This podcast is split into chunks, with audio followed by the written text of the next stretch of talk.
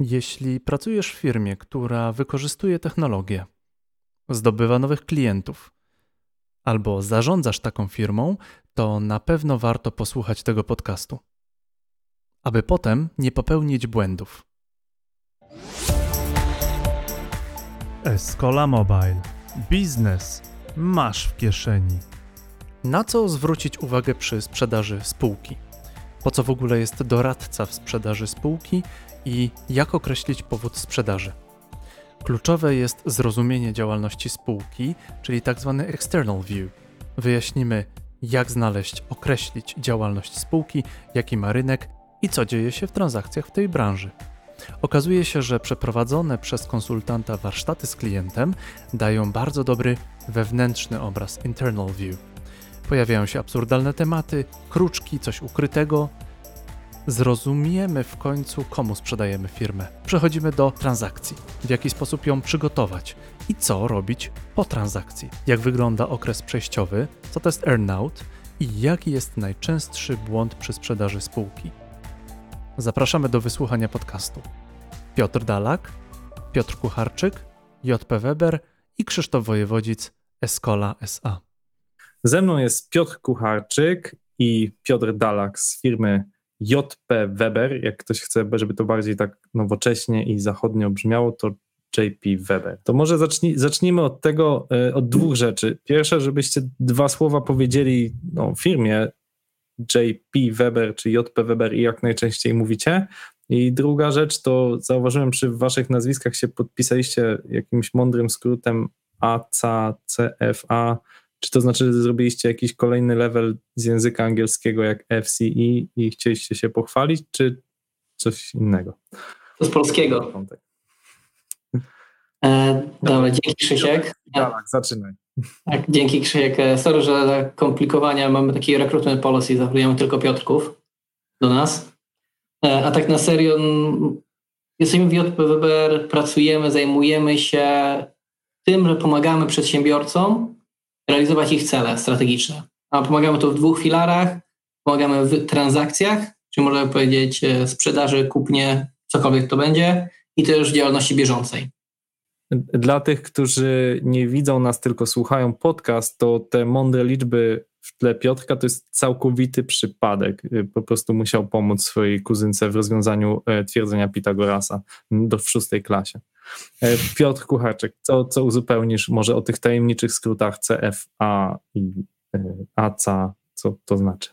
E, witam serdecznie. Skrót CFA, Chartered Financial Analyst, poświadczenie kwalifikacji z zakresu finansów, M&A, wycen przedsiębiorstw, inwestycji kapitałowych, międzynarodowy certyfikat, który posiadam. Piotr, u Ciebie? ACA? ACA, Associate Chartered Accountant. E, bardzo coś podobnego, ale skupionego bardziej na księgowości. Ja jestem, mam trochę ten nudniejszy, a on ma ten bardziej seksowny skrót. Okay. Hmm. E, słuchajcie, mamy dzisiaj dwa tematy rozmowy, które chcę poruszyć. Pierwsza rzecz to jest jakby skąd się biorą wyceny spółek. Jesteśmy świeżo po debiucie e, Impostu w Niderland, na niderlandzkiej giełdzie. Jesteśmy nadal dość świeżo po debiucie Allegro. Jesteśmy pod dużym wrażeniem tego, co się dzieje na kursach e, CD Projektu, ale to jest tylko wierzchołek góry lodowej tego, co się dzieje, tak? Czyli mamy na polskiej giełdzie Spyrosoft, szykuje się do wejścia Tenderhat. Te wyceny mają naprawdę dość duże mnożniki e, względem tak zwanej EBITDY, E, wydaje się, że technologia to jest coś, co wszyscy chcą inwestować, zarówno w tych gigantów z tej tak zwanej GAFy, jak i te mniejsze firmy, już nie mówię o tej specyfice firm gamingowych. Więc chciałbym na początek Wam zadać konkretne ćwiczenie, tak? Czyli Escola e, SA, e, grupa, która generuje 6 milionów przychodu, 1-2 miliony zysku, ile warta hipotetycznie może być Escola i jakby na jakiej podstawie właściwie wycenia się spółkę tego typu, czy w ogóle spółki technologiczne. Piotrek Dalak, zaczynaj. Dobra, to podstawą nie jest, e, są liczby, prawda? 6 milionów mogli zrobić to, że tak powiem, na czymś, co nie jest gotówkowe, ale de facto jest na tym, na czym zarabiasz pieniądze. Czy to jest powtarzalne, właśnie mówiąc o tym biznesie takim właśnie IT, czy to są strzały, bo zrobisz aplikację i następną aplikację zrobisz, nie wiem, za 10 lat, bo to jest na przykład tak mały rynek. Więc to jest pytanie, ile Twoich przychodów jest powtarzalnych, także dokładnie wiesz, ile zarobisz przez najbliższe 12 miesięcy. Krzysztof. Mhm.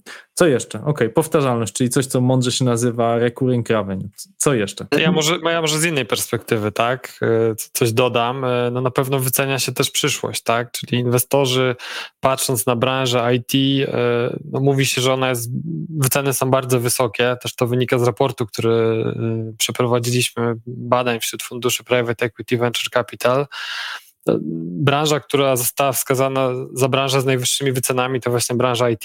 69% respondentów tak e, powiedziało.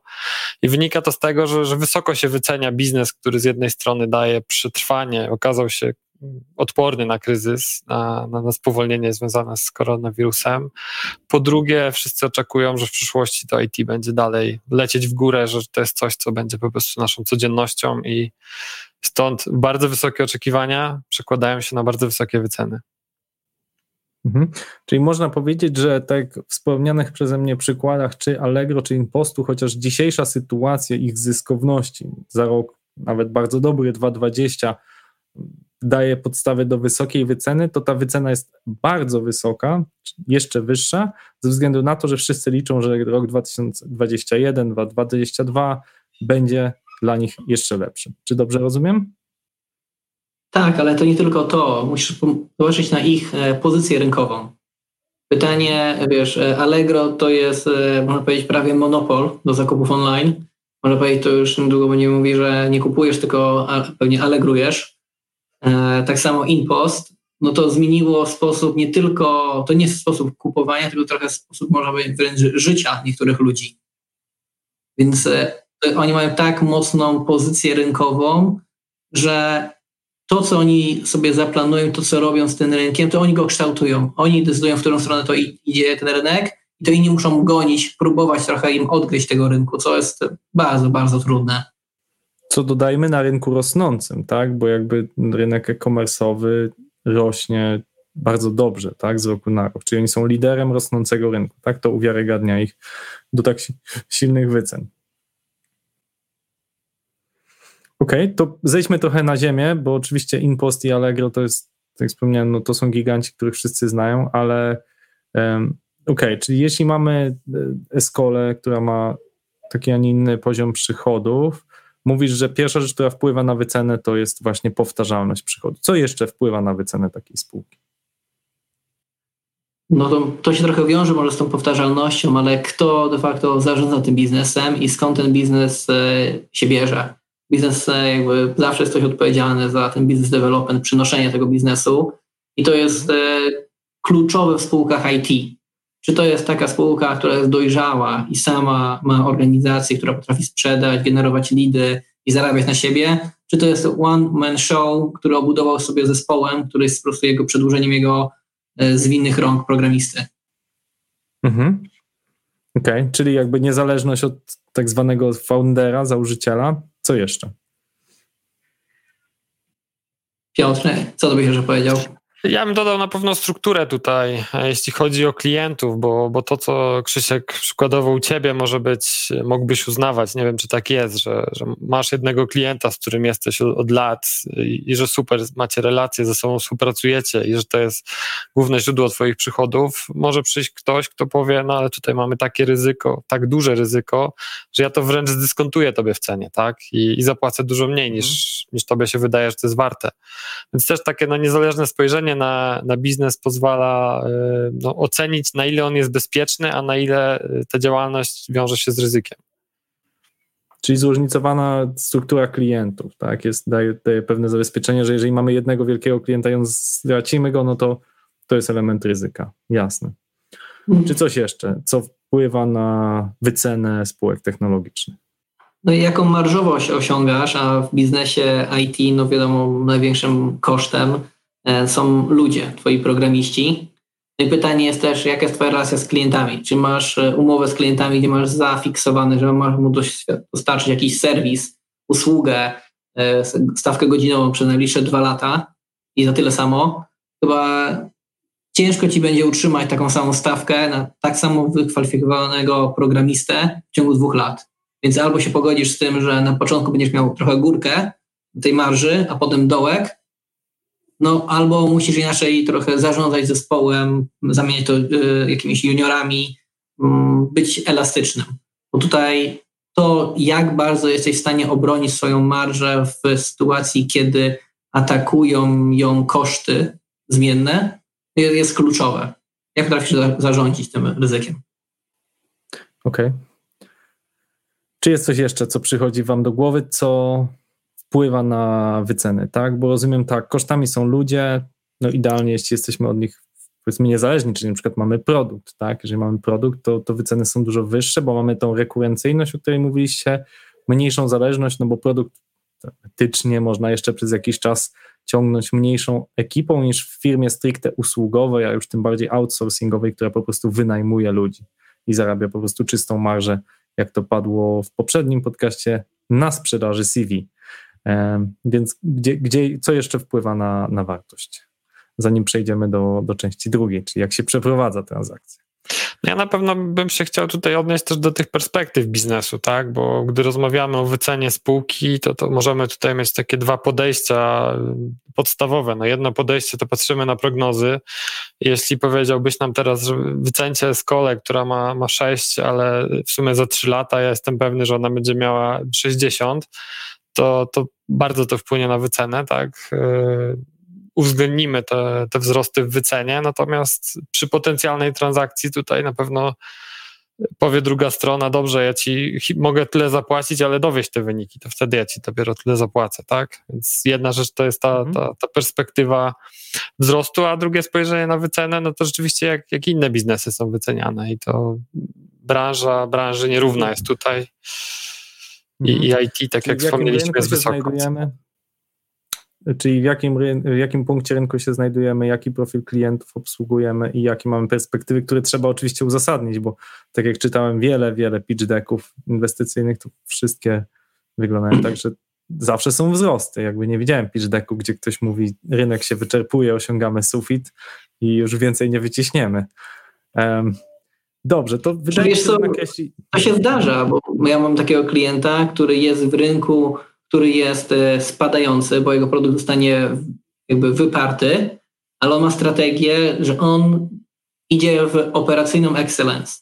On, on zrobi z tego po prostu taką fabrykę i on idzie w ilość. I on wie, że on jest jedyny, który bierze w to inwestuje, ale ma w głowie, że ma ten określony horyzont czasowy i on po prostu innych wy, wypiera tym, że w tym rynku, który umrze, on będzie najlepszy, on zjada wszystkich na, naokoło.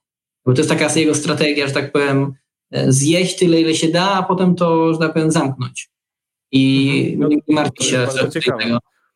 To jest bardzo ciekawe, dlatego że jeżeli rynek jest spadający, czyli pewnie jest nieatrakcyjny dla kogokolwiek innego, żeby wszedł w ten rynek, tak? Dokładnie. Ale co jedna rzecz jeszcze nie powiedzieliśmy. E, jaki ma plan e, ten właściciel, founder? Jakby jesteśmy od niego niezależni, czy jesteśmy zależni, ale to, czy to jest transakcja ostatni gasi światło, takie transakcje, jak, jak powiesz na sprzedaży, że no ja chcę wyjść i jechać na Bahamy e, dzień po zamknięciu, tak zwanym closingu, no to, to już wpływa negatywnie na wycenę, bo mhm. nikt, wszyscy będą się bali, ok, to co jest w tej szafie takiej przysłowiowej, wisi tam, co się schowało, co my odnajdziemy te trzy miesiące, pół roku albo za rok, rok po transakcji. Więc e, to, co mówił Piotrek, taka, czy stoisz za tym naprawdę, co mówisz? No to jest taki paradoks zawsze, tak? To, ale do tego pewnie przejdziemy już przy samej omawianiu transakcji, tak? Jeżeli ktoś chce sprzedać, ale inwestor oczekuje, że zostanie, no to czymś musi go przytrzymać, tak? Jakimś e, earnoutem, jak to się nazywa, tak? Jakim, jakimś obietnicą, że jeśli zostaniesz z nami jeszcze rok, dwa, trzy, a może na stałe, to dostaniesz coś w zamian. Dobrze, to jeśli nakreśliliśmy już e, taki plan tego, jakie są te wartości, że te wyceny są wysokie, i że wycenia się w nieco specyficzny sposób, tak? Czyli właśnie to, co e, Piotr Kucharczyk wspomniał, że predykujemy przyszłość, tak? Jeżeli mówimy, że rynek nowych technologii będzie rosnął, bo przykładowo, no, jeżeli spożycie pomidorów wzrastał może parę procent rocznie, no to spożycie IT wzrastał kilkanaście, kilkadziesiąt procent rocznie. Tak? I to jest dlaczego ten rynek ma ogromne szanse rosnąć. E, rynek, domyślam się, produkcji pomidorów jest mniej dynamiczny przez to. Też nie zmieniają się tak intensywnie metody produkcyjne, jakby ciężko wymyślić jakieś innowacje w transporcie, w logistyce. Natomiast w IT wystarczy, że ktoś wymyśli, że trzeba się roz, porozmawiać głosowo. Wchodzi aplikacja Clubhouse, która w sumie nic specjalnego nie zmienia, a nagle okazuje się, że w parę miesięcy jest warta ponad miliard dolarów. I to jest, no to jest rynek IT, tak? W pomidorach ciężej o takie, takie wyceny i takie tempo. Mm. No więc porozmawiajmy przede wszystkim o tym, zaczynając od tego, dlaczego ludzie, z waszego doświadczenia, dlaczego ktoś się decyduje o, na tak zwany exit, na wyjście ze spółki, na sprzedaż, bądź też na wpuszczenie inwestora, tak, w spółce. I chciałbym, żebyście to omówili na określonych etapach rozwoju, tak, małej spółki, e, powiedzmy do 50 osób, spółki średniej, 50 do 250 e, osób, i no, wydaje mi się, że o dużych spółkach to jest pewnie już zbyt skomplikowane, żeby w tym e, tutaj live wyjaśnić, więc na tych dwóch poziomach wyjaśnicie, dlaczego w ogóle firmy decydują się na takie transakcje. No chyba tak, jeżeli mówimy o transakcji dla małej spółki, to są intencje, że powiem, cele właściciela, który jest mocniej związany z tym biznesem, który to generował, walczył o ten biznes, zaczynał, można powiedzieć, tutaj e, przysłowiowego garażu, E, no i on chce tak, e, ściągnąć to swoje, swoje wypracowane godziny w jakiejś takiej wypłacie jednorazowej. Chce poczuć, że tak powiem, ten komfort życia, już nie martwić się o tym, że musi zainwestować w, ten, w, nie wiem, w nowy sprzęt dla swoich ludzi e, i wziąć na siebie dodatkowe zobowiązania, tylko chce odetchnąć. Chce to po angielsku się nazywa entrepreneurial risk, trochę ściągnąć z siebie. Chce, żeby ktoś z nim pchał tą nie wiem, ten wagonik albo ciągnął ten wagonik do przodu. E, taki peace of mind po, po angielsku mówiąc, e, to jest taki chyba dość poważny, poważna przyczyna. Lub też czują, że po prostu, że jest teraz ta okazja, że no, inni sprzedają, dostają duże wyceny. Ja też chciałbym otrzymać kilka baniek, e, tak kolokwialnie mówiąc, i żebym żyć spokojnie. Bo to, wtedy jest, to są ciężkie sprzedaże. To są takie rzeczy, tematy, z które zazwyczaj zaczynają się, że ktoś chce, ale żeby to zamknąć, e, to jest trudniejsze, bo jest e, ten paradoks e, zależności od właściciela.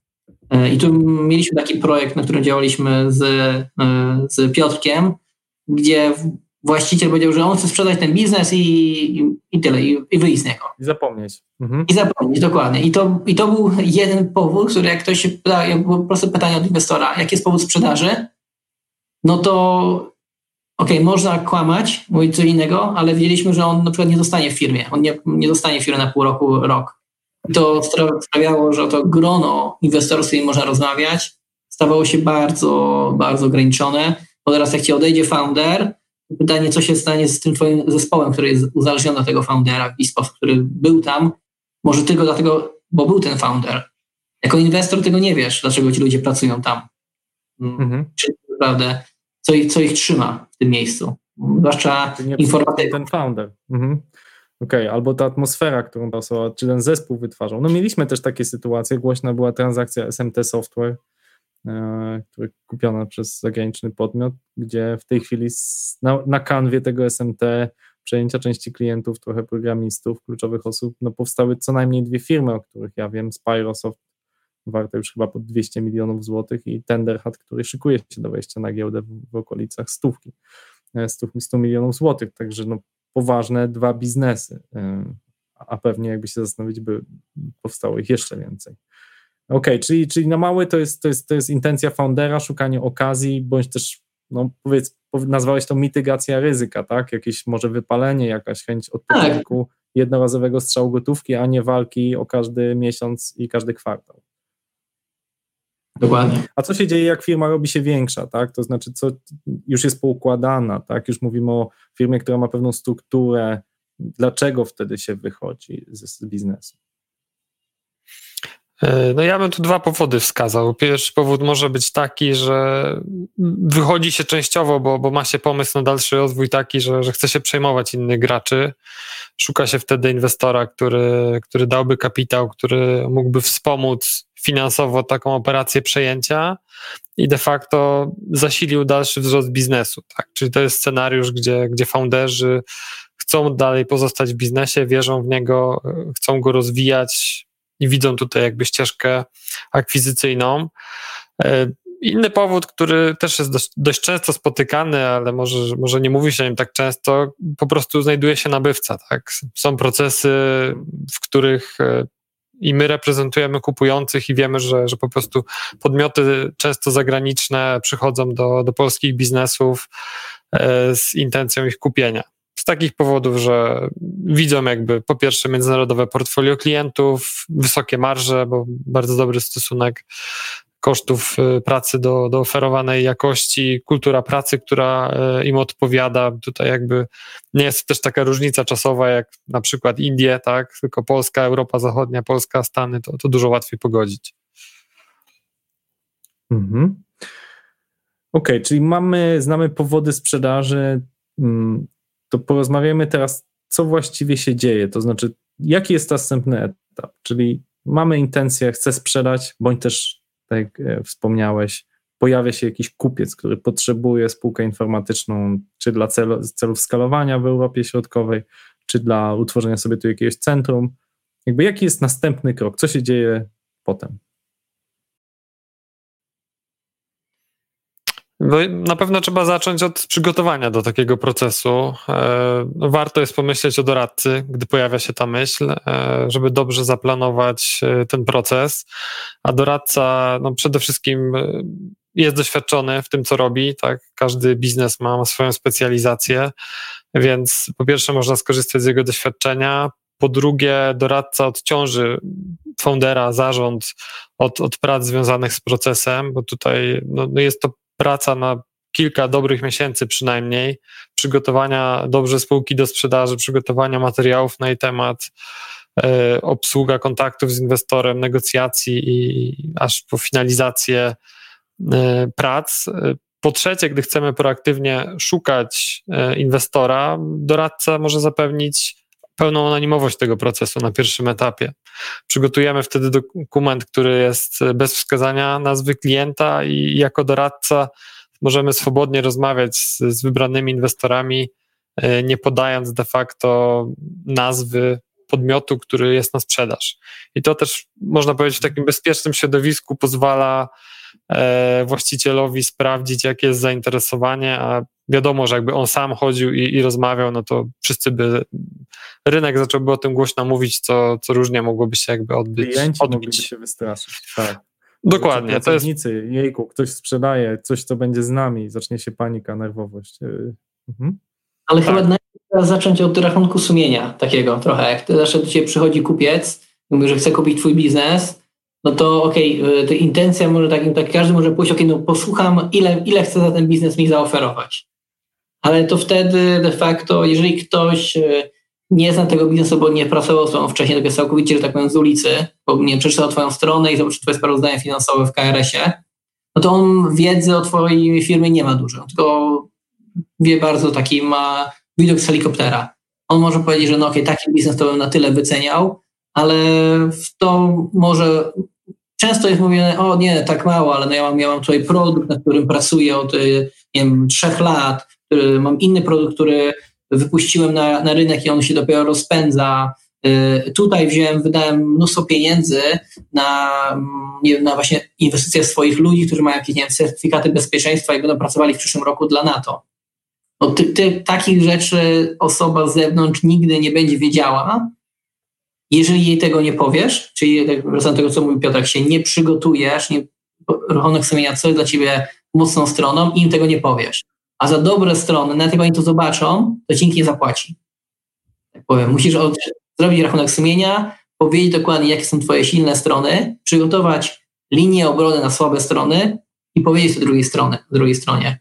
Wtedy się wyrównuje taki playing field, można by nazwać. Mhm.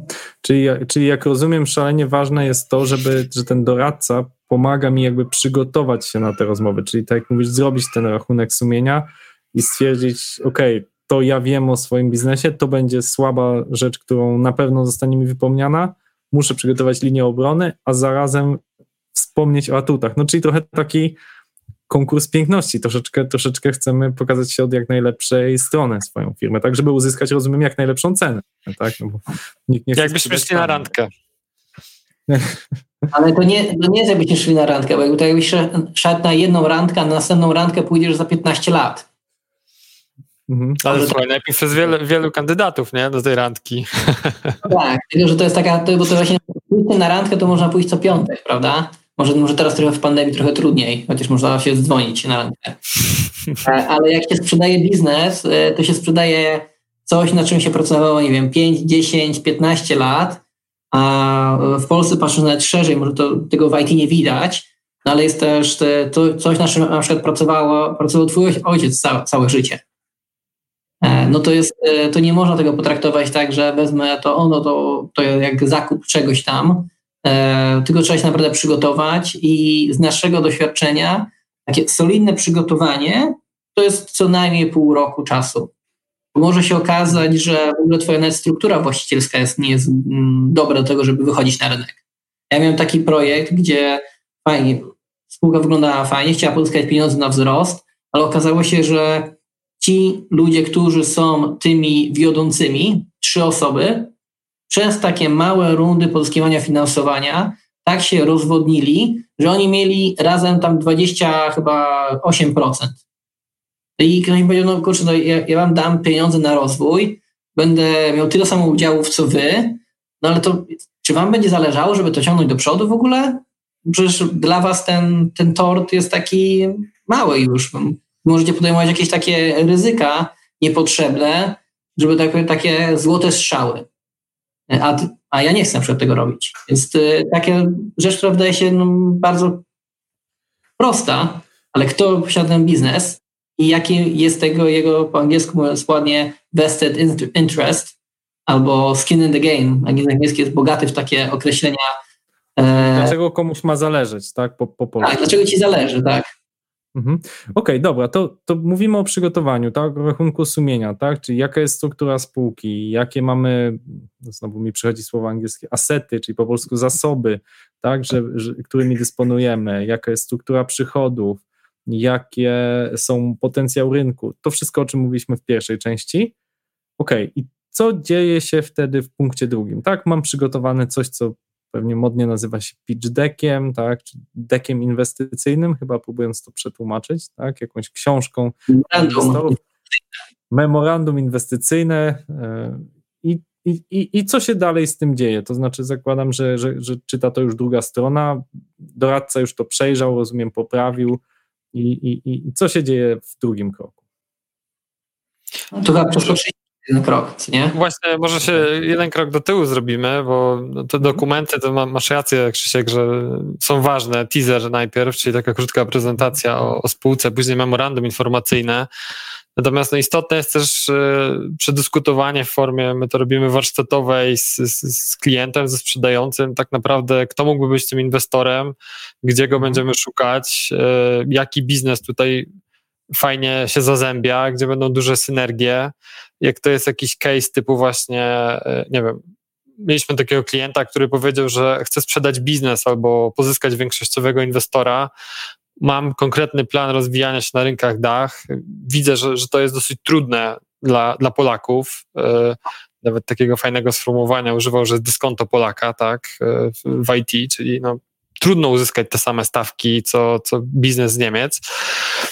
I tu jest jakby od razu taka istotna informacja, że szukamy kogoś na tym rynku, kto pomoże wejść w tym portfolio usług i, i, i, rozwinąć ten biznes. Także no istotne, mega istotne moim zdaniem jest, żeby sobie spisać, kogo tak naprawdę chcemy szukać, gdzie, który jaką zajmuje się działalnością, Wtedy budujemy dopiero listę e, potencjalnych e, inwestorów, z którymi będziemy chcieli porozmawiać, najpierw na tych zasadach takich no-name basis, czyli bez ujawniania nazwy klienta i dopiero ci, co wstępnie powiedzą, że są zainteresowani, podpiszą zobowiązanie do zachowania poufności i dostaną to memorandum, tak? I wtedy zaczyna się mhm. de facto dyskusja o biznesie, zadawanie pytań szczegółowych, spotkania i, i, i dążymy do uzyskania oferty na tym etapie.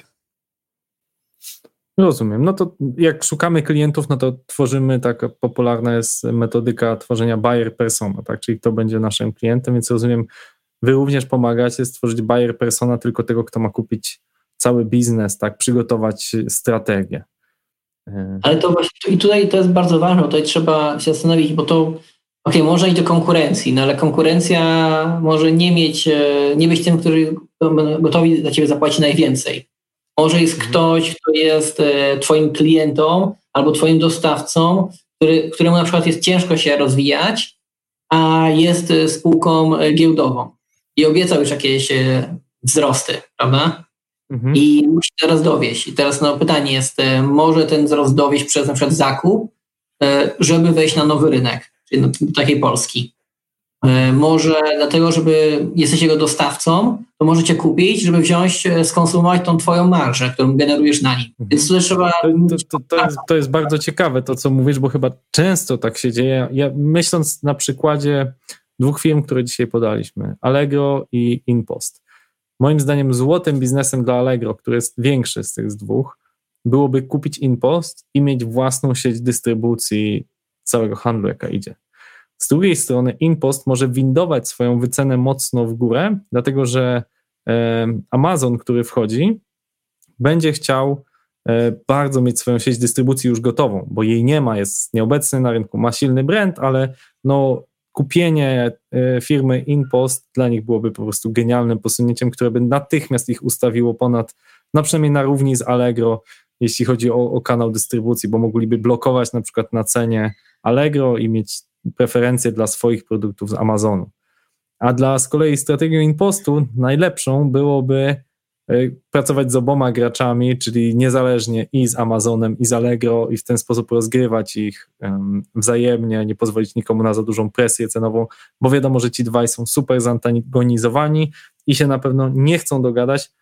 E, no więc to jest dla mnie taki bardzo ciekawy case pokazujący, jak każda z tych, z tych firm może grać na, na zwiększenie swojej wyceny i w jaki sposób jedną, jednym ruchem zrobić taką dużą transakcję i każda z nich, znaczy i Amazon i Allegro może zrobić taką transakcję no, za ułamek swoich no, funduszy, którymi, którymi dysponuje. Nie?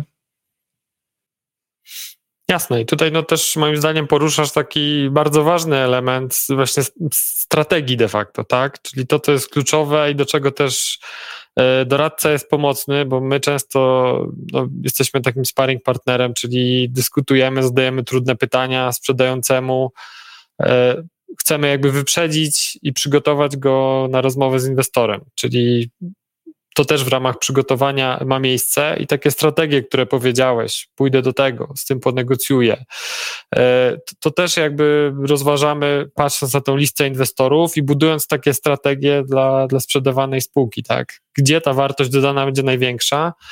No bo jednym z czynników, jednym z kryteriów, jakiego inwestora wybierzemy, jest to dopasowanie biznesowe. Innym będzie na pewno przyszłość, która czeka firmę. Każdy to swoje dziecko chce oddać w jak najlepsze ręce, żeby się dalej rozwijało. No i na pewno istotna jest też wycena. A wycena jest z kolei zależna od tego, jak te biznesy do siebie pasują, jakie synergie, czyli korzyści z połączenia obu e, biznesów e, taka transakcja wygeneruje. No i im większe te korzyści, tym większa będzie skłonność e, kupującego do, do zaoferowania lepszej wyceny.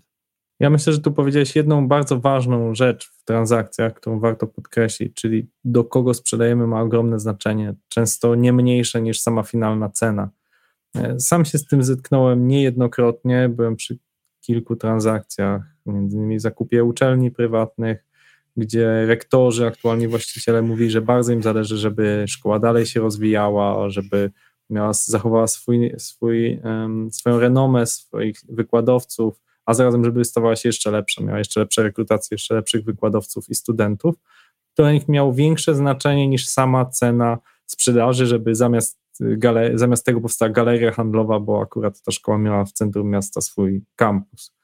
E, czy inny przykład jest, e, jak kupowałem Escole, no to miałem kilkakrotnie przyjemność słyszeć, że ci, którzy sprzedawali e, Escole trzy lata temu, cztery prawie już, to cieszyli się, że poszła ona w dobre ręce, że się rozwija, czy jakby nie było im szkoda, że ojej, szkoda, że nie zostałem w tym biznesie i go nie rozwinąłem sam, tylko przeciwnie, wiedzieli, że jakby oni już nie byli w stanie tego pociągnąć mocniej, ale cieszyli się, że jest nowy właściciel, który ma nową energię i że to też wpływa pozytywnie na ich renomę jako poprzednich właścicieli.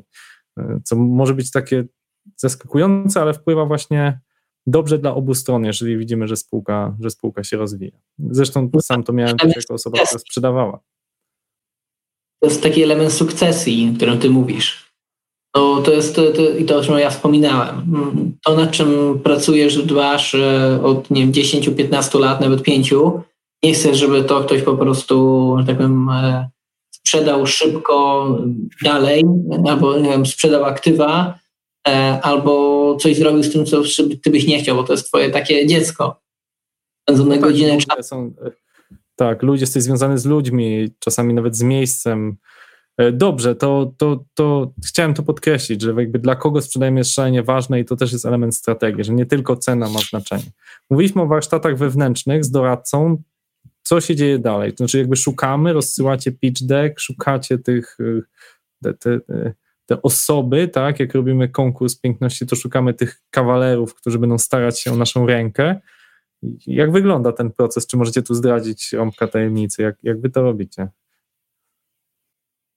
Jest Tinder dla doradców transakcyjnych, że tam się przesuwa w prawo i w lewo i jakoś tam.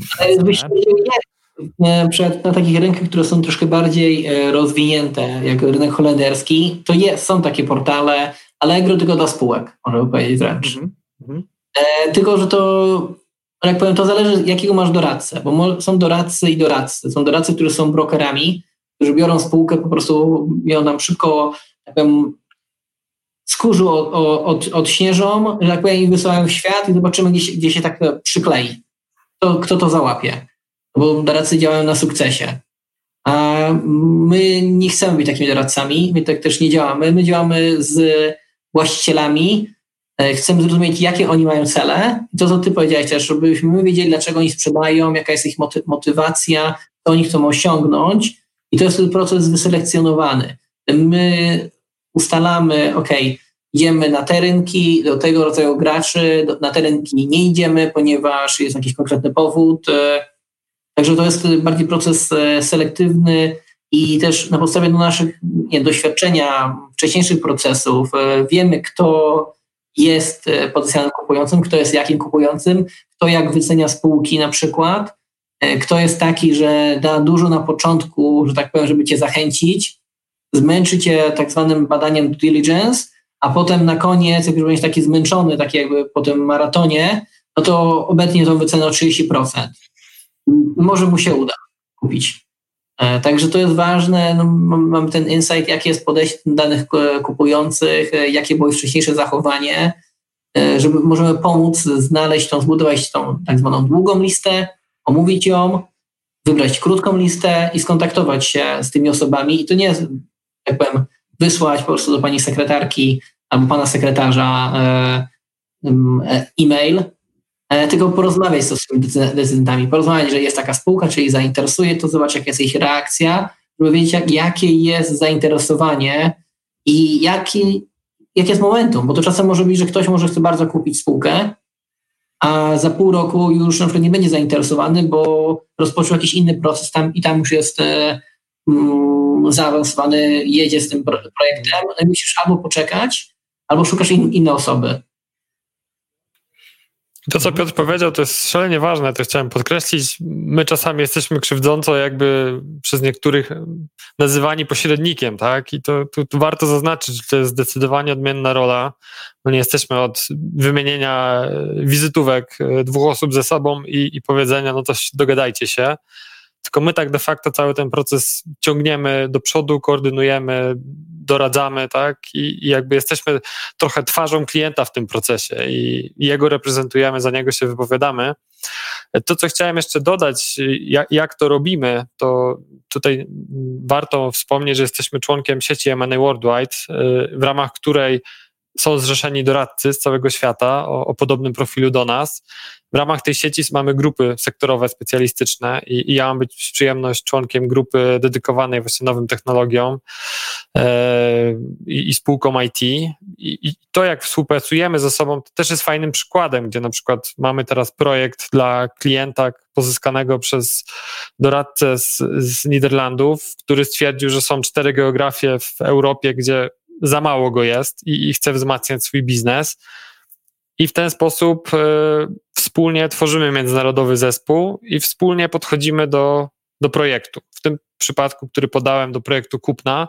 Natomiast analogicznie zrobimy przy procesie sprzedaży, gdy będziemy mieli e, określone geografie, profile klientów, to, to jedna rzecz to możemy sami starać się budować taką bazę potencjalnych inwestorów, którzy będą super pasowali do, do sprzedawanego biznesu. Inna rzecz, że odezwiemy się do doradców, którzy działają na lokalnych rynkach, zapytamy, kogo oni dobrze znają, z kim oni mają relacje, kto ich zdaniem działający na tym rynku miałby największą korzyść z przejęcia danej spółki. I w ten sposób, de facto, będąc w Polsce, tworzymy sobie zespół doradców, specjalistów, którzy mogą pokryć Europę, świat. Okej, okay, to jakby to jest ważne, co powiedziałeś, że to nie jest tylko wymiana wizytówek, to nie jest pośrednictwo z czymś, co, coś z czym niestety często kojarzeni są doradcy nieruchomości, że są przeszkadzaczami w kontakcie między kupującym a sprzedającym, bo po prostu widzimy mieszkanie, widzimy jak dość szybko, jak ono wygląda, metraż, cena, tu ktoś pobiera prowizję za to, żeby ukrywał tak naprawdę połączenie między właścicielem a sprzedającym i zazwyczaj na transakcji pierwszy raz widzi dane mieszkanie, co jest często widać. Jak ktoś kiedyś był w takim transakcji kupna mieszkania używanego, to wie dobrze o czym mówię. E, więc cieszę się, że tu ten proces wygląda inaczej i chciałbym teraz przejść do tego, kiedy już poznają się obie strony. To znaczy, kiedy e, to spotkanie jest trójstronne, czyli jest, e, czy nawet czterostronne, czyli jestem ja jako sprzedający, mój doradca od sprzedaży spółki, jest strona kupująca i pewnie doradca od strony kupującego, bo domyślam się, że duże firmy to albo mają te działy wewnętrzne, albo też korzystają z jakiegoś doradcy, no bo już jest taka skala, pewnie dokonują kilka transakcji równolegle, więc pewnie jest to dość złożony proces. I jak wygląda takie spotkanie, co się na nim omawia, jakie są kluczowe punkty takiej agendy spotkania, czy też sieci spotkań, które, które, które następują? Czy ja bym tak powiedział, że to nie jest nawet e, że na duże spółki tylko biorą doradców, żeby pomogły im kupić. W Polsce to się staje też o wiele bardziej popularne. Na każdych transakcjach się widzi doradców. Mm, doradcy pozwalają mm, ten proces ustrukturyzować, ale też pozwalają, dają taką przestrzeń, na której można jeszcze przetestować. Doradca może zapytać o coś, zapytajcie na przykład, żebyśmy chcieli kupić je skole, e, ale Krzysiek, wiesz co, my chcemy kupić 51%, a 49 ciebie zostawić na tych i na przykład odkupić od ciebie tę resztę, jak dowiesz swój plan za 3 lata. Czy możemy to przetestować, czy to na przykład czy cię to nie obrazi, czy to nie zamknie drzwi. Ja jako doradca mogę to zrobić, mm, odpowiednio porozmawiać z tym drugim doradcą e, w takim, może bezpiecznym środowisku, nic się nie obrazi, jest e, dialog. I to takie rzeczy też mm, zajmują czas, prawda? żeby wypracowanie rzeczy, że potem jak już jest ta rozmowa między właścicielami, no ona była e, tak zwana mięsna. Tam były wypracowane rozwiązania, a nie, że jest spotkanie i jest pierwsze pytanie, no i nie ma odpowiedzi po dwóch stronach, bo nie jest przemyślane. No i co, co wtedy? No to, to rozchodzimy się? No nie, no, mhm. wymyślamy na bieżąco? No nie, to nie, nie są takie decyzje, że się coś wymyśla na bieżąco, trzeba przemyśleć, trzeba przepracować scenariusze. Jest to jest dialog, a nie spotkanie. To, to, to, rozumiem, rozumiem, że jakby dużo przygotowujemy rzeczy przed i jakby w czasie konsultujemy się z doradcami, ale chciałbym, żebyście mi więcej opowiedzieli, jakby co się dzieje właśnie w czasie samego procesu inwestycyjnego, kiedy spotykają się strony, jakie wymieniane są najczęściej informacje, co, co się wówczas dzieje w czasie, tej, w czasie tych, jak wspomnieliście, kilku miesięcy prac między kupującym a sprzedającym. Jakie są kolejne kroki? No przy pierwszym spotkaniu to ono wygląda dosyć zwyczajnie, bym powiedział, bo, bo obie organizacje się prezentują, przedstawiają, przedstawiane są zarządy, omawiane są, omawiany jest po prostu biznes i, i plany jego rozwoju po stronie sprzedającego, po stronie kupującego też jest to jest trochę taki konkurs piękności, tak, o którym trochę żartobliwie mówiliśmy, no ale jak nie będzie tej chemii na pierwszym spotkaniu, gdy, gdy strony się fajnie nie będą dogadywać, no to szansa na transakcję jest znikoma, bo tak jak powie, mówiliśmy, no, nawet duże pieniądze nie będą w stanie przekonać kogoś do sprzedania spółki inwestorowi, gdy będą złe przeczucia co do przyszłości tej spłółki. Czyli Także też musi się pokazać od dobrej strony, co ważne, tak? Czy jakby zdecydowanie. Pokazać, że że to jest osoba, która pokieruje losami tej spółki w dobrą stronę. Mhm. Czyli pierwszy to konkurs piękności, no pomacanie się, tak? A co się dzieje, co się dzieje zazwyczaj dalej w tym procesie? No jeżeli to jest proces ustrukturyzowany, że jak mamy, jak ustalamy warunki brzegowe, takie warunki, na których ja wiem, ja jestem w stanie tyle zapłacić za twój biznes, a ty jesteś w stanie tyle, e, jak powiem, zaakceptować za ten biznes. No bo to jest kluczowe, że tak powiem nić porozumienia. Musi to być zrobione. E, no i w tym momencie zazwyczaj się buduje tak zwany term sheet, e, w którym się spisuje, że przy takich założeniach, czyli na przykład ty mówisz mi, że nie masz e, koncentracji nie wiem, powyżej 40% sprzedaży, bo ja bo dla mnie to jest ważne. Jak masz powyżej 40% jeden klient, no to dla mnie to już nie jest ten biznes tyle wart. Jakby trochę mówimy sobie rzeczy, to, co chcemy powiedzieć, nie musimy tego pokazywać, jak trochę ufamy sobie na, na słowo, ale spisujemy harmonogram, warunki, że to auto ma, e, ma cztery koła, prawda? bez oglądania, albo to mieszkanie ma trzy, ma trzy pokoje. E, I to jest bardzo ważne, żeby to było dobrze spisane, żeby później nie było nieporozumień między stronami, żeby nie okazało się, że ktoś inaczej rozumiał coś innego, e, bo ty powiedziałeś, że ja ci płacę 10 milionów, a okazuje się, że masz na koncie 4 miliony, no to a nikt o tym nie pomyślał, co z tymi robimy. No ja powiem, no ja myślałem, że kupuję te 4 miliony też, więc płacę sobie 6 milionów de facto, bo kupuję ciebie za twoją, za twoją gotówkę. A ty mówisz, no nie, no to taki, i takie rzeczy mogą się zdarzyć, jeżeli mm, są najpierw zrobione to albo na szybko, albo bez, bez doradców, e, lub robione pierwszy raz, bo się nie pomyśli o tym, albo każdy myśli, że ma to swoje zrozumienie i ono jest to dobre, a ta druga strona ma to swoje zrozumienie, które też jest to dobre. Dobrze, czyli, czyli próbujemy uzgodnić tak zwany term sheet, czyli pewne jakieś takie zakres, w którym się poruszamy, tak? I, i w zakresie ceny, jakichś takich najważniejszych parametrów. Ok, podpisujemy term sheet. Z tego co wiem, zazwyczaj to znaczy, że no zobowiązujemy się, że raczej będziemy rozmawiać tylko ze sobą, tak? Bo to, to zazwyczaj jest jakaś taka klauzula, że. Niekoniecznie. Niekoniecznie, tak? Okej, okay, czyli, czyli. Niekoniecznie. To zależy, jaki proces prowadzisz, bo możesz mieć proces tak zwany jeden do jednego, albo proces otwarty.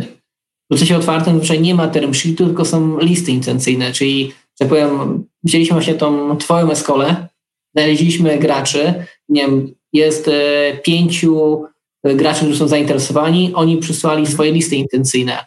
List intencyjny to jest taki term sheet, tylko że jednostronny, czyli ja mówię, że ja kupię skolę za tyle, zakładając, że to, to, to, to, to. No i, przyszło, i przyszło te pięć ofert, e, jedną odrzuciłeś, zostały cztery.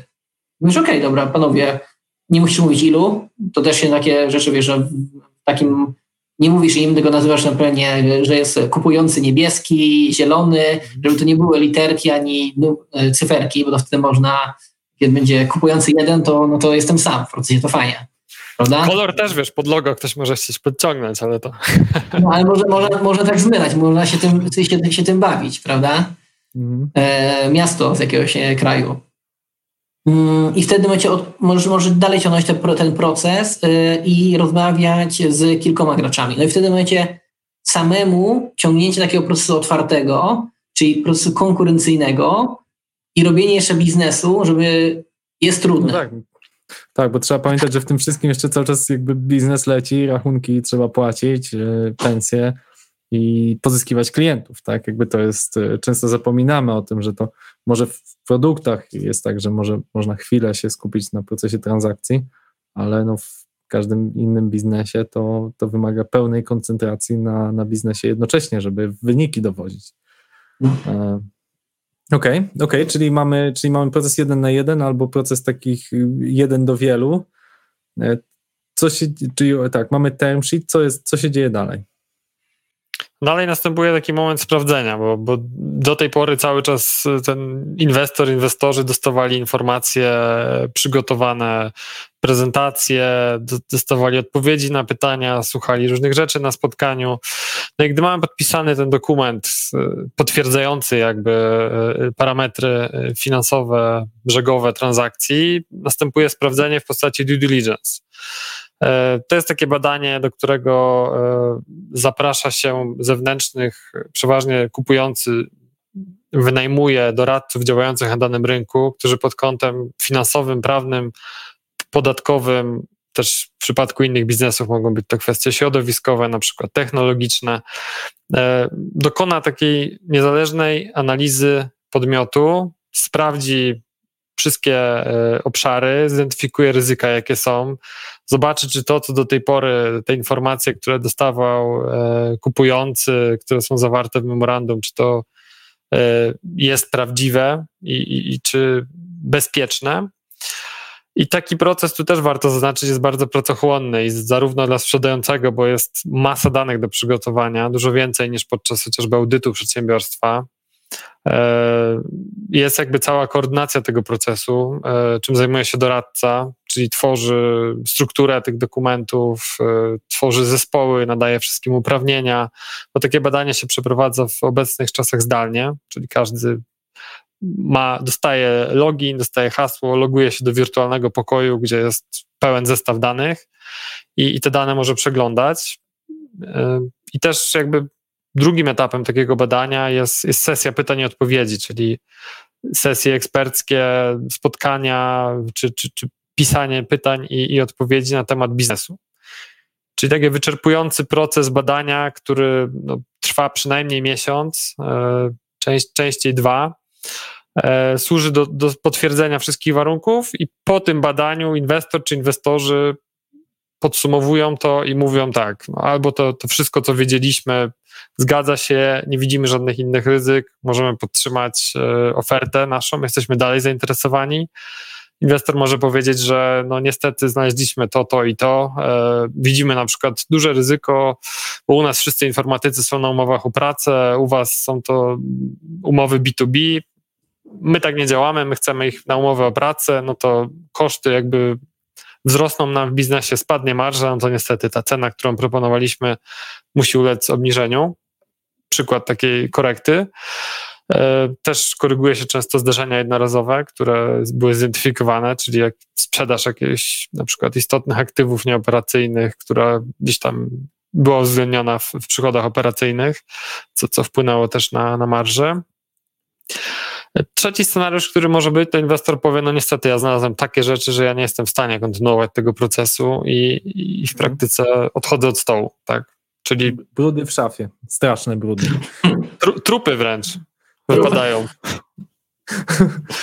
Aczkolwiek jeszcze jedno bym chciał dodać, bo ty wspomniałeś o rzeczach, które e, obniżają, e, ale warto powiedzieć też, że są pewne rzeczy, które dokonane wydatki jednorazowe mogą podwyższać e, wycenę. Tak? Jeżeli dajmy na to, wynik finansowy spółki jest 2 miliony złotych zysku netto, ale w tym samym roku spółka za gotówkę kupiła dwa e, Astony Martiny dla właścicieli spółki, a byłem przy takiej transakcji, no to to jest jakby dodawa, wartość tych Astonów Martinów jest dodawana do wyniku spółki, ponieważ no, zakładamy, że nowy właściciel nie będzie aż tak durny, żeby kupować sobie Astony Martiny i w ten sposób pogarszać, e, przynajmniej nie będzie to coroczne, w ten sposób pogarszać wyniku spółki.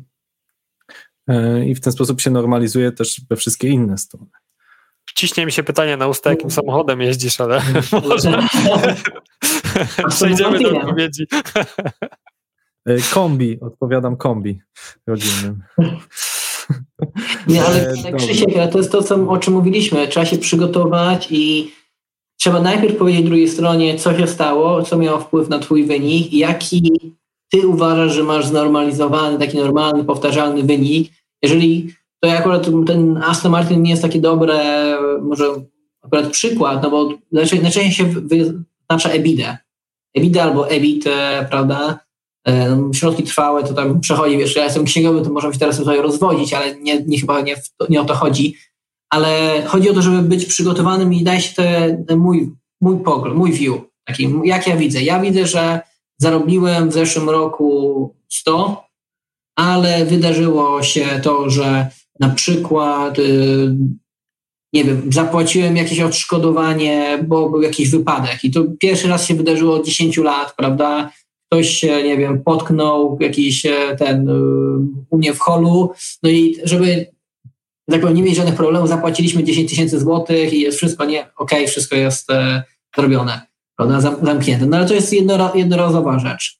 M może się zdarzyć coś takiego, że mm, akurat, okej, robiłem, um, fajnie biznes się kręcił, miałem różnych klientów, no ale, że tak powiem, znaczy moim dużym, robiłem duży e, produkt e, dla restauracji, który oddałem jako produkt w marcu 2020.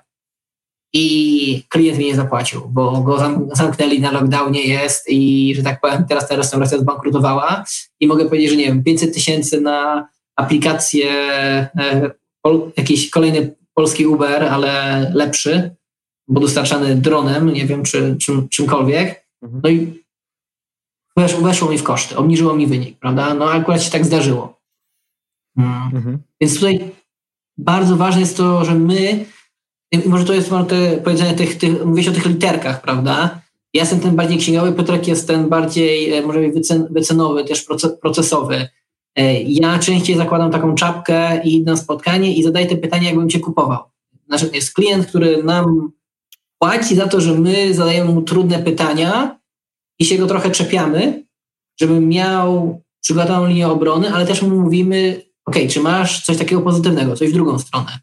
Czy jest coś, co się wydarzyło, co wpłynęło na wynik e, jednorazowo? Wtedy pani główna księgowa zawsze mówi, nie, nie, nic nie było, wszystko jednorazowo u nas nie ma prawda, rzeczy. Wszystko jest ten. No ale, ale zawsze są, zawsze są. To nie o to chodzi, że tak powiem. To nie jest, e, nie jest, e, to nie jest nic złego, że tak powiem. Że się zdarzają. Okej, okay. Idźmy, idźmy dalej, e, żeby nie wchodzić za bardzo w detale, chciałbym zrozumieć jak najlepiej ten proces. Okay? Czyli jesteśmy, mamy tą znormalizowaną wycenę, jesteśmy po due diligence, po badaniu spółki, pojawiają się pewne pytania, rozumiem seria pytań, odpowiedzi, dlaczego ten koszt, dlaczego ten przychód, czy to było jednorazowe, czy to się będzie powtarzać.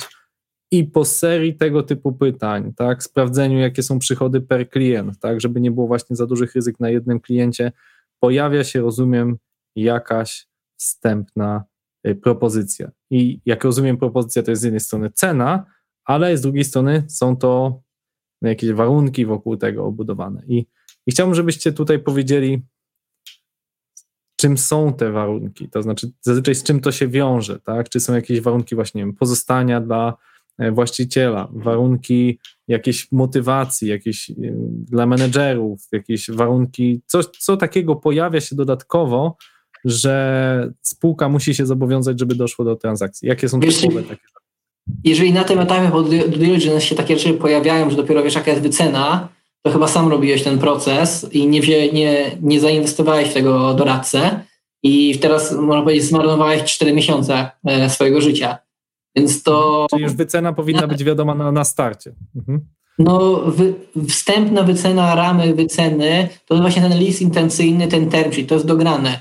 I nie ma sensu iść z kimś na tą drugą randkę, Mhm. E, jeżeli wiesz, on chce cię zabrać do restauracji sushi, a ty jesteś uczulony na, na wszystko, co, co jest rybne, prawda? Mhm. Więc e, nie, nie, nie można tego dopuścić. Po co, po co właśnie są doradcy, że my wiemy, że okej, okay, e, inwestor z zagranicy, którego nie ma w Polsce, nie będzie chciał kupić biznesu i wypuścić ciebie miesiąc po transakcji no bo on nie zna rynku, nie zna języka, nie zna niczego, prawda? E, no, jeżeli nie zapewnisz tego, że obydwie strony rozumieją to i ty jako też właściciel ten, tego biznesu rozumiesz to, że musisz zostać i tak powiem zapewnić ten okres przejściowy, taki, e, że on się czuje komfortowo, no to musisz być może tak trochę być taki wyedukowany. To jest, to jest, to Piotrek, no co się śmiejemy właśnie, że mamy na pół etatu e, ten, e, psychologię, psychologię ludzi, psychologię naszych klientów. Jak im to wytłumaczyć, że na coś trzeba się będzie zgodzić, jeżeli chcą, żeby zrealizowali swoje cele. My najpierw rozumiemy, jakie mają cele, ale teraz trzeba im wytłumaczyć, że są jakieś standardy rynkowe, na przykład zapewnienia i gwarancje. Podpiszesz kwit, w którym będzie powiedziane, że nie ma żadnych spraw sądowych powyżej 50 tysięcy złotych przeciwko Escoli. A jakby były, się pojawiły, to oddasz, oddasz pieniądze, jakie, jakie kupujący tak powiem, zapłacił. I te, ale to nie jest, że tak powiem, są trzy rzeczy, to są kilka dobrych stron tekstu, i jakbyśmy ciebie na to nie przygotowali, to dostałbyś umowę, byś na nią popatrzył, mówił, nie, no panowie, nie, do kosza. Mhm. To edukacja, jeżeli ktoś nie, nie, nie, nie miał takiego styczności z transakcją, jest też ważna ze strony doradcy. Przygotowanie dwóch stron, bo to, to jest większa, jak powiem, sukces transakcji i zadowolenia obydwu stron. Dobrze, to, to dalej nakierowuję na pytanie, czyli pojawia się jakaś propozycja, czyli typowe zapisy, wspomnieliście, mogą się pojawić jakieś, e, że w razie jakichś kłopotów będziemy dopłacać, tak, jako, jako sprzedający. Czyli w razie gdyby oprócz tego due diligence'a pojawiły się jakieś kolejne kłopoty wynikłe za poprzedniego właściciela, to na przykład to zostanie odjęte od ostatecznego wynagrodzenia. Jakie są jeszcze takie najbardziej typowe zapisy, z którymi możemy się spotkać przy takiej umowie? No warto tutaj wywołać to hasło, które Krzysiek wcześniej rzuciłeś, earnout, e, czyli taki mechanizm, który powoduje, że kupujący przejmuje 100%, e, natomiast płaci na wejściu na przykład 60% ceny. Kolejne 20% mu zwalniamy po roku, kolejne 20% po roku. I to jest mechanizm, który właściwie po jakby doświadczeniach zeszłego roku, gdzie ta niepewność i taka awersja do ryzyka, bo, bo nie wiadomo co będzie, tak? Teraz niby mamy się szczepić, świat ma wracać do, do normalności, ale no, dalej ta, ta niepewność jest duża. E, i ona według mnie pozostanie i de facto no, w każdym praktycznie teraz procesie, który widzimy jest e, taki element e, earnoutu proponowany, czyli uzależnienia części ceny od tego, jak będzie. I to jest też coś, co, o czym wspominaliśmy, jak ta eskola do 60 ma urosnąć, to fajnie, ustalmy sobie tą cenę, jakby było 60. Ja ci teraz zapłacę za 6, po roku zobaczymy, jak będzie i, i kolejne jakby płatności mogą być zwalniane. I to jest też taki mechanizm, który no, zatrzymuje tą cenę na poczet różnych zdarzeń. Może być tak, to, to, to, co też przed chwilą wspomnieliście, pewne gwarancje oświadczenia są składane przez sprzedającego, czyli zaświadczenie, że nie ma żadnych zaległości w podatkach, że nie ma żadnych spraw sądowych, o których nie ujawniliśmy na badaniu, że wszystko jest prowadzone tip-top i, i, i za to, co było, de facto sprzedający odpowiada. Więc jeśli pół roku po transakcji coś wypłynie, a będzie dotyczyło okresu sprzed transakcji, no to też de facto ten właściciel e, zostanie za to no, pociągnięty do odpowiedzialności. Jeśli to będzie materialne, jeśli będzie wartość tego istotna, no to w myśl zapisów umowy będzie oczekiwanie, że, że sprzedający to pokryje. Czyli to jest ten taki okres po transakcji, kiedy no, no, nie jest tak, że podpisaliśmy umowę, gasimy światło i, i nas już w tym biznesie nie ma, tylko dalej jesteśmy związani tą historią z biznesem. No i przede mhm. wszystkim ten sprzedający founder, jeśli był na pokładzie, był sternikiem tego krętu przez cały czas, to kupujący zawsze będzie oczekiwał, że przez jakiś czas on pozostanie i, i będzie dalej nakieruje na dalszy kierunek rozwoju, zapewni też płynną zmianę po stronie właścicielskiej, no i też da komfort y, osobom, które pracują w tym biznesie. To o jednej rzeczy chcę jeszcze porozmawiać, to znaczy o tym właśnie okresie przejściowym, to znaczy następuje transakcja sprzedaży i tu pojawia się pewna zagwostka, tak, jakby o komunikacji. W jaki sposób opowiedzieć o tym, że jest nowy właściciel? Bo jak czytam jakieś tam mam startup in Poland, jakieś różne, czy nawet puls biznesu, już tak idąc w górę e, z jakością, no to tam pojawiają się informacje, ten kupił, ten sprzedał. Mm, zawsze to jest odtrębiane jako sukces i to dla, zawsze dla dwóch stron. To znaczy sukces, bo ktoś sprzedał, czyli no, albo pozyskał jakieś środki, albo pozyskał inwestora, więc to jest sukces, ale sukces i inwestujących, że weszli w taki fajny biznes. Jakby nie spotkałem się, żeby kiedykolwiek zostało to zaprezentowane od, od tej negatywnej strony i prawie zawsze też reakcje rynku są pozytywne, przynajmniej te początkowe, bo różnie bywa po jakimś czasie, że o super, doszło do transakcji, czyli jest zaufanie, czyli zmierza to w dobrą stronę. Jak to się właśnie robi, tą, tą komunikację, żeby wszyscy mieli takie poczucie, że jest super?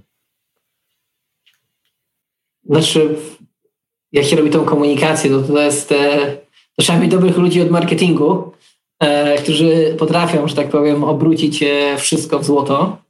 Ale jak na tym pomyślisz, no to, to jest sukces dla dwóch stron, bo jeżeli dochodzi do transakcji, to, to, to nie jest nic w żaden sposób przymuszone, to jest proces długotrwały, więc to nie jest proces impulsywny.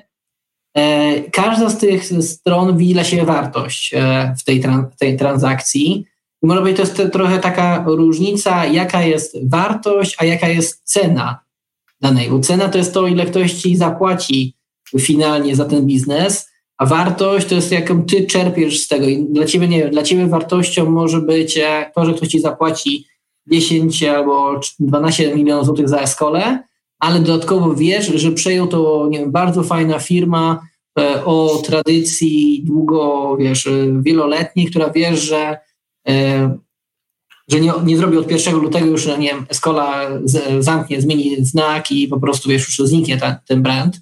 Więc masz, to ci jakby dodaje dla ciebie tej wartości. A z kolei druga strona mówi, ok, zapłaciłem za Escolę nie wiem, 11 milionów złotych, ale ona pozwoliła mi wejść na bardzo ciekawy rynek. E, wiem, że wy robicie tam w, w rzeczach takich edukacyjnych, e, a ja chcę, chcę tam być, bo jestem we Francji, ale z kolei nie mam doświadczenia w edukacji. W tym momencie wezmę ten, to, co wy wiecie o edukacji, robieniu tych rzeczy, rzeczy mobilnych yy, i powiem wam, ok, zróbcie to samo, tylko we Francji, tylko że tam będą stawki o wiele lepsze i de facto na tych waszych 10 milionach ja zrobię 10 milionów, ale euro. Mhm. Mhm. Także i wtedy masz dwie strony, które wygrały. Mhm. Mhm. Okej, okay, czyli, czyli to nie jest przypadek, że zazwyczaj te rzeczy są fajnie komunikowane, bo to faktycznie jest wyraz zaufania i zazwyczaj wzajemnych, wzajemnych e, korzyści. E, dobrze, to też Krzysiek, mhm. na przykład e, zdarzyło mi się chyba to na każdym podpisaniu umowy, na którym byłem, było tak, że był moment, kiedy sprzedający wychodził, czy to robił celowo, jako żeby zagrać, że, żeby tak, już, żeby już nie negocjowali ceny, czy dlatego, że naprawdę już mu nerwy nie wytrzymywały, jak ta druga strona mówiła, ale tutaj jeszcze my chcemy mieć gwarancję, że e, nie masz, e, nie wiem, e, azbestu na twojej nieruchomości. Mówisz, kurde, no przecież to jest budynek, który kupiłem, nie ma tego, ale się denerwujesz, prawda? Mhm. To kłócą się, że tak powiem, trzaskają drzwiami, czasem wychodzą. Miałem takie, takie rozmowy, że rozmawiamy, rozmawiamy o cenie, nagle pan główny wstaje i wychodzi. Bez żadnego słowa. I wtedy pozostaje cisza, no bo z kim teraz mamy negocjować? Główny decydent właśnie wyszedł z pokoju. Co to znaczy? E, czy po co on to zrobił? Po to, żeby tylko ugrać coś? Okej, okay, ale trzy godziny później, albo cztery, cztery godziny później, albo o tej pierwszej w nocy e, wszyscy otwierają razem szampana, bo się udało wypracować porozumienie i, i zamknąć tą transakcję tak, że obydwie strony się na to, na to zgodziły. Jest sukces, ale w tym momencie negocjacji jest cięcie. No, przechodziłem przez to parę razy i jako, Stawałeś? Tak? jako kupujący. Y, kupno Escoli, pamiętam, zakończyliśmy o trzeciej w nocy. To znaczy, jakby siedliśmy po południu już tego ostatniego dnia z założeniem, że będziemy to robić do skutku. No, taka była intencja sprzedającego Rafała Załowskiego i, i takie jego doświadczenie. No i siedzieliśmy, siedzieliśmy. Już było naprawdę późno, do dzisiaj mamy takie zdjęcie pamiątkowe, jakby chyba trzeciej w nocy, jak ci gdzieś tam ściskamy sobie rękę i, i gdzieś tam pod logotypem Escoli, że transakcja jest dopięta.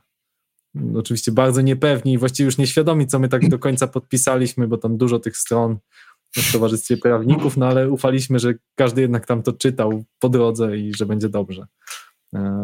Jak i pamiętam to wychodzenie, kupowaliśmy taką spółkę Vicent Coders w 2019 roku również oni na, bardzo mnie zdenerwowali, bo u notariusza byliśmy umówieni na podpisanie, zrobili jakieś takie show, mam nadzieję, że nie słuchają mm. teraz, że zaczęli się naradzać i jeszcze wy, wymagać na mnie jakieś ostatnie zapisy, jakoś tam dodatkowych 80 chyba akcji na głowę. byłem bardzo zdenerwowany na nich, przyznam, no ale no, co ja wiem, robić? No. Ja miałem taką transakcję, że negocjujemy i tak mamy ustalone te, właśnie to jest, to jest rola doradcy, wiesz, ustaliliśmy sobie z klientem, e, jakby co chcemy osiągnąć, prawda, więc wchodzimy w tę negocjację nie tak, jak trochę tak jak ty mówisz, że na, na żywą, na żywioł do, do skutku, e, tylko mamy i tak idziemy i tak, no kurczę, oni się zgadzają, się, oni się zgadzają, w końcu dopiero wysyłam do SMS-a e, do klienta, ej, weź się w kurz i, i wyjdź, bo, te, bo za, za dobrze nam idzie tak powiem. Mhm. E, nie, możemy, nie możemy tutaj ten, no to okej, okay, szybko. Ma, ma, ma, ma, mały show, dobra, okej, okay, dobra. To I się potem okazało, o, co chodzi, bo oni trzymali, tak powiem, wieloryba na koniec. Tak powiem, wszystko już się zgodzili, a potem mieli swoje, że tak powiem, to, co już byłoby głupio o, się na to nie zgodzić i, tak powiem, stracić to, tą transakcję. Oni mieli swoją strategię to, to, to, dużo jest kuchni takiej negocjacji, tak jak wspomnieliście, psychologii w, w tej rozgrywce. To jeszcze powiedzmy parę słów e, chciałbym, żebyście skomentowali, jak waszym zdaniem to wpływa na te, wspomnieliście, że pierwsze dni po sprzedaży zazwyczaj są taką celebracją, wszystkim spada napięcie, a jak to wpływa na psychikę tych founderów, czy, czy, czy, czy, kupujących, czy sprzedających. najczęściej to wpływa na tych sprzedających, bo tak jak mówisz, sprzedają coś, co, co, z czym są bardzo związani emocjonalnie. Czy macie jakieś tu doświadczenia, że pozytywne, czy wręcz negatywne, poczucie jakiejś pustki? Mm, jak to widzicie od waszej strony, jako doradcy transakcyjni, czy też potem musicie wołać psychologa, żeby tej osobie pomóc, że spoko sprzedałeś, masz dużo pieniędzy, a ci ludzie dalej są, nie, na przykład są jeszcze bardziej nieszczęśliwi, tak, bo, bo czują, że nie mają tak właściwie co robić, nie? Czy spotkaliście się z takimi sytuacjami?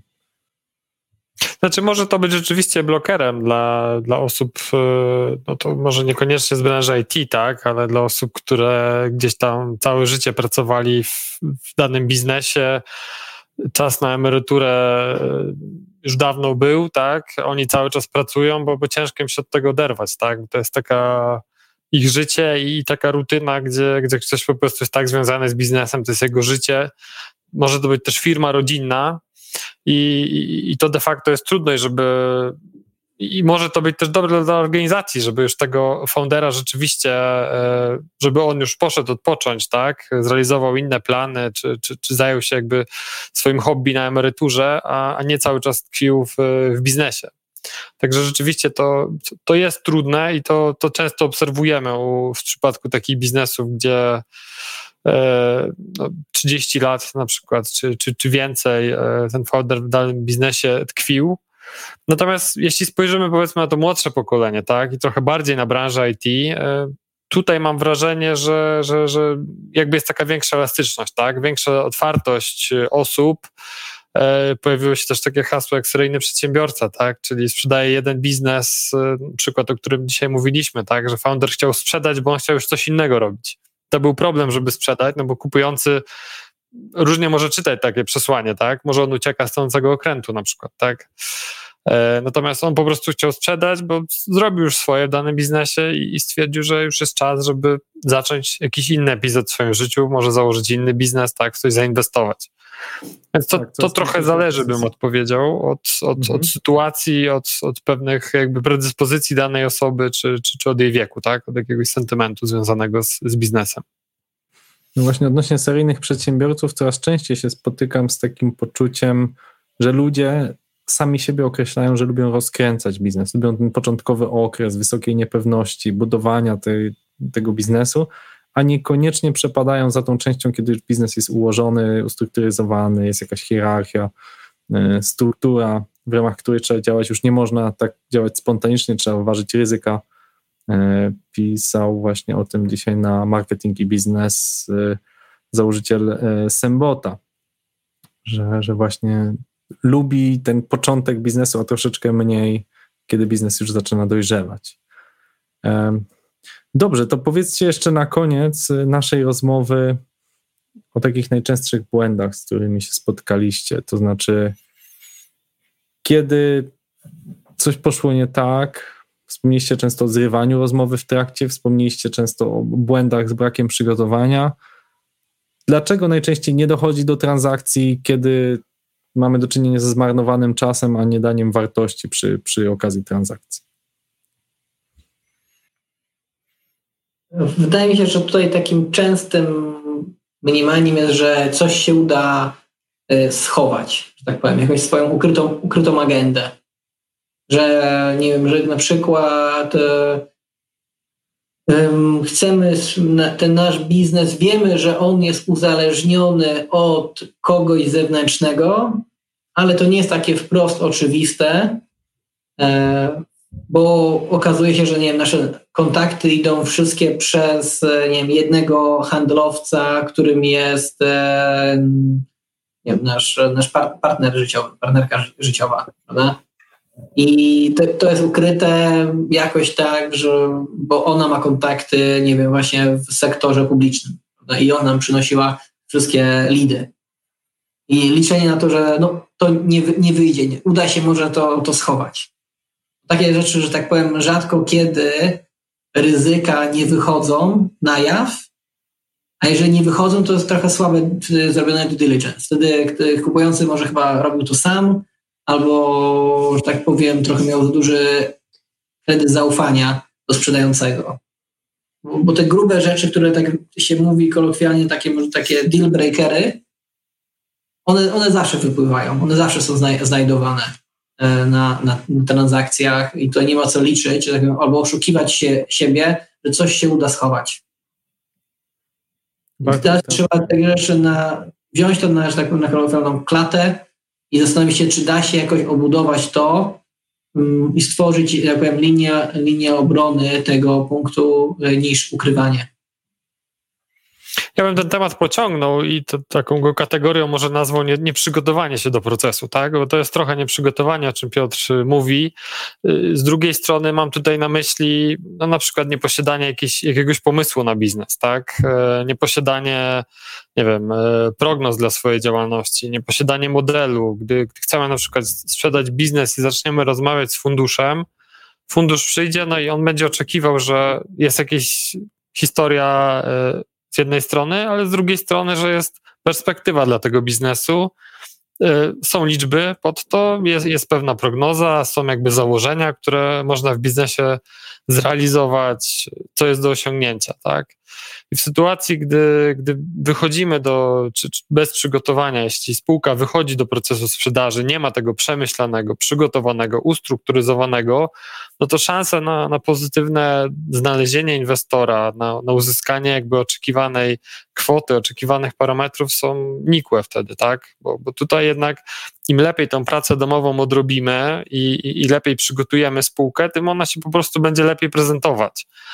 A, a to prezentowanie to, to nie tylko jakby posprzątanie, jak coś jest nie tak, bo warto, żeby też uzmysłowić sobie, jakie są silne strony tej spółki, jakie ona ma przewagi na rynku i to odpowiednio zakomunikować, bo często jak inwestorzy, których zapraszamy do procesu, mogą nawet nie znać tej spółki, no to my im de facto ją prezentujemy. My im mówimy, słuchaj, na to musisz spojrzeć, musisz spojrzeć na to super portfolio klientów, na te super marże, na te rynki, na zespół, który jest tutaj najlepszy w tej dziedzinie, etc. Tak? I to, co my będziemy podkreślać, pokazywać i, i, i jakby reprezentować, yy, tym lepiej wpłynie na ten proces, tak? A bez takiego przygotowania przyjdzie inwestor, pozadaje kilka pytań, tak, i gdy nie ma na nie dobrze przygotowanych odpowiedzi, czy w ogóle nie ma odpowiedzi, no to też ta rozmowa się nie będzie kleić i ten inwestor będzie zainteresowany, żeby dalej wziąć udział w procesie. Albo oszukiwanie siebie z czasem. Powiedziane, że ja chcę, sprzedajcie mój biznes, e, w trzy miesiące chcę mieć gotówkę na koncie. No to okej, okay, mm, to sprzedajmy twój samochód, czy twój biznes, który budowałeś przez pięć lat? Trochę takie pytanie. No okej, okay, masz polo, poloneza, no to możemy sprzedać, bo wiem ile kosztuje taki inny polonez, e, taki sam, tego samego rocznika i tak powiem, okej, okay, jedziemy, prawda, wystawiam na, na, na, portalach. Ale nikt nie kupi biznesu albo nie zapłaci za niego logiczną cenę, jakie będzie się śpieszyło, a więc w drugą stronę to zadziała. Jak jest niepotrzebna presja cenowa, e, taka czasowa, to ta druga strona powinna się pytać, kurczę, a czemu ty tak pchasz na ten czas? E, co się, co się dzieje. I trochę zapalasz im takie żółte lampki, że coś może jest nie tak. Może na przykład wiesz, że twoi klienci są niezadowoleni, bo zamieniłeś e, doświadczonych programistów na juniorów, e, no i to pogarsza twoje relacje z nimi. Okej, okay, zwiększa ci marżę, fajnie, twoja marża idzie do góry, ale niezadowolenie klientów, które jest niemierzalne, też idzie do góry. I ono będzie się pojawi w grudniu, jak nie wiem, pójdziesz negocjować swoją umowę ramową, a twój ten, ten buyer, osobą, którą rozmawiałeś, odpowiedzialny za ten dany część soft biznesu, powie ci, nie, wiesz, nie, Krzysiek, sorry, lubię cię, ale wiesz, nie dajesz takich ludzi, którymi ja nie mogę pracować, wiesz, sorry, ale bierzemy, idziemy do, no, idziemy do Tenderhata, wiesz. No to jest tak, że nierealne... Piotrze, Piotrze Dalak, odbieramy ci głos za tą wypowiedź, teraz Piotr Kucharczyk, ostatnie słowo i kończymy. E, no ja chciałem jeszcze dodać, że problemem może być e, nierealne oczekiwanie cenowe właściciela, bo jakby zdarzają się tam tacy klienci, którzy lepiej wiedzą, ile ich biznes jest warty od nas i nieważne, że my stosujemy różne metody wyceny, które też zastosuje inwestor i patrzymy na to niezależnie, e, klient wie lepiej i oczywiście jest to dużo więcej. I to może być problemem w procesie, tak? Bo, bo co z tego, że zrobimy wszystko, co, co jak najlepiej, przygotujemy, porozmawiamy, ponegocjujemy, uzyskamy pięć ofert, a one i tak nie będą dosięgać do tego minimum właściciela, bo on tyle uważa, żeby chciał dostać i, i kropka. Także tutaj też warto to podkreślić, że te oczekiwania jednak no, muszą być realne i mieć gdzieś odzwierciedlenie w, w rzeczywistości co, co jest dobrą puentą, że warto skorzystać z pomocy, bo najczęściej firmę sprzedajecie raz, maksymalnie kilka razy, jeżeli jesteście seryjnym przedsiębiorcą i e, warto skorzystać z, pomocy osób, które robiły to kilka razy, wiedzą jakie pytania zadać. E, ze mną był Piotr Kucharczyk i Piotr Dalak z JP Weber. To, co najbardziej się nauczyłem z dzisiejszej rozmowy, to, że warto przygotować się bardzo dobrze do tego procesu, że będzie to proces długotrwały, gdzie trzeba naprawdę być otwartym też przed sobą, tak? Zrobić rachunek sumienia, nie myśleć, ok, chcę 10 milionów za swój biznes, tylko zastanowić się, ile ten biznes naprawdę jest warty w oczach kogoś, kto z zewnątrz popatrzy, tak? Właśnie w pierwszej kolejności jako doradca. Więc e, jeżeli szukacie tutaj, wydaje mi się, że to był bardzo dobry, kompleksowy podcast, dość długi, ale moim zdaniem nie dało się tego krócej powiedzieć, bo ten proces jest bardzo złożony. Jeżeli to ma trwać kilka miesięcy, to wydaje mi się, że i tak stworzyliśmy taką ramę sedna, jak wygląda proces sprzedawania spółki e, w nowych technologiach, czy w ogóle sprzedawania spółki e, z wykorzystaniem właśnie z pomocą doradców. Bardzo dziękuję Wam panu. Escola Mobile. Biznes masz w kieszeni. Dziękujemy za Twój czas i za to, że spędziłeś go z nami.